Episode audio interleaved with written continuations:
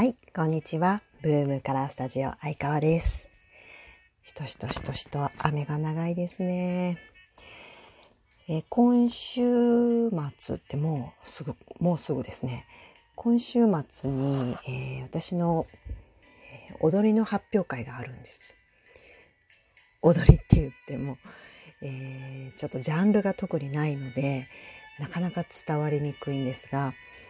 あの、オリジナルでね、先生に作ってもらったんですよ。と歌は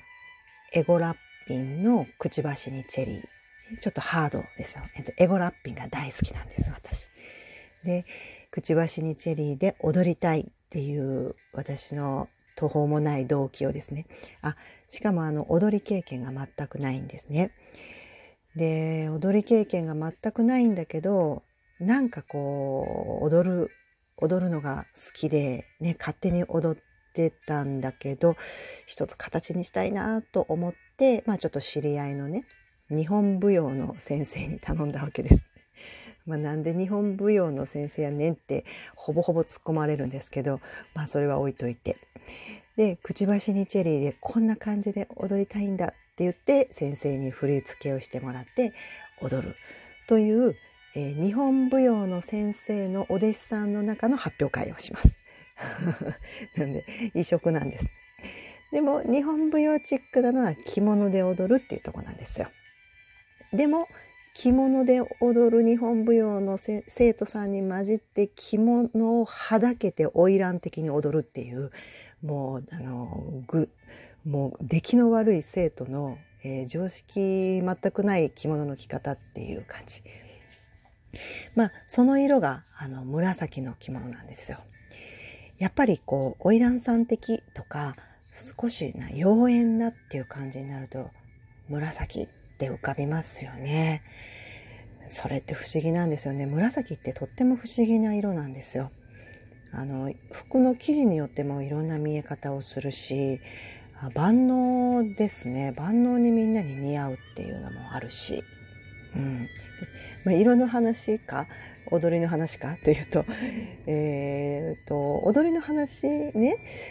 あのそれでえっ、とくちばしにチェリーで踊るのは、まあ、ちょっと2回目なんですよ。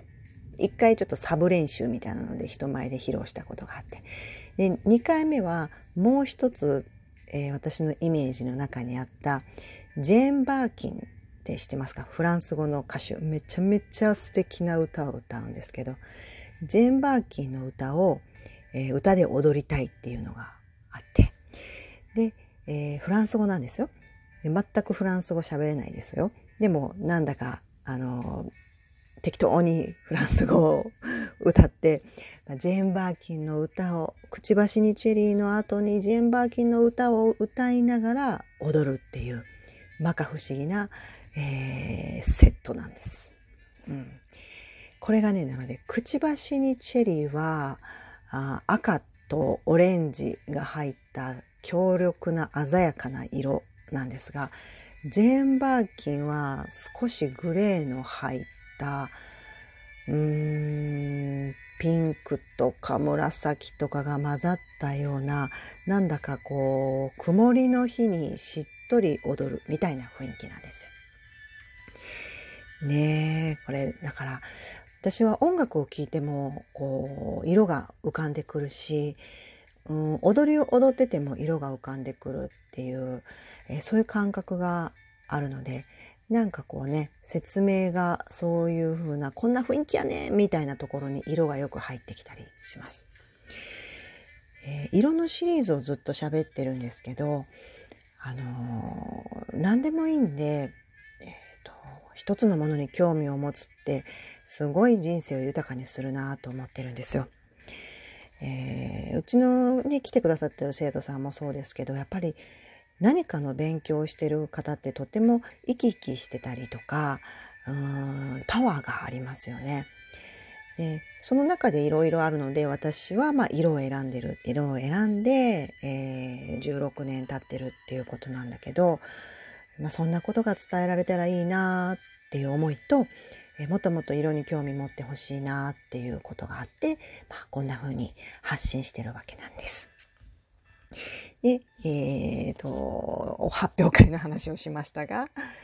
発表会もね、まあ、あの、コロナの影響があって練習が全然できなかったから、まあまあ、もうひどい、ひどい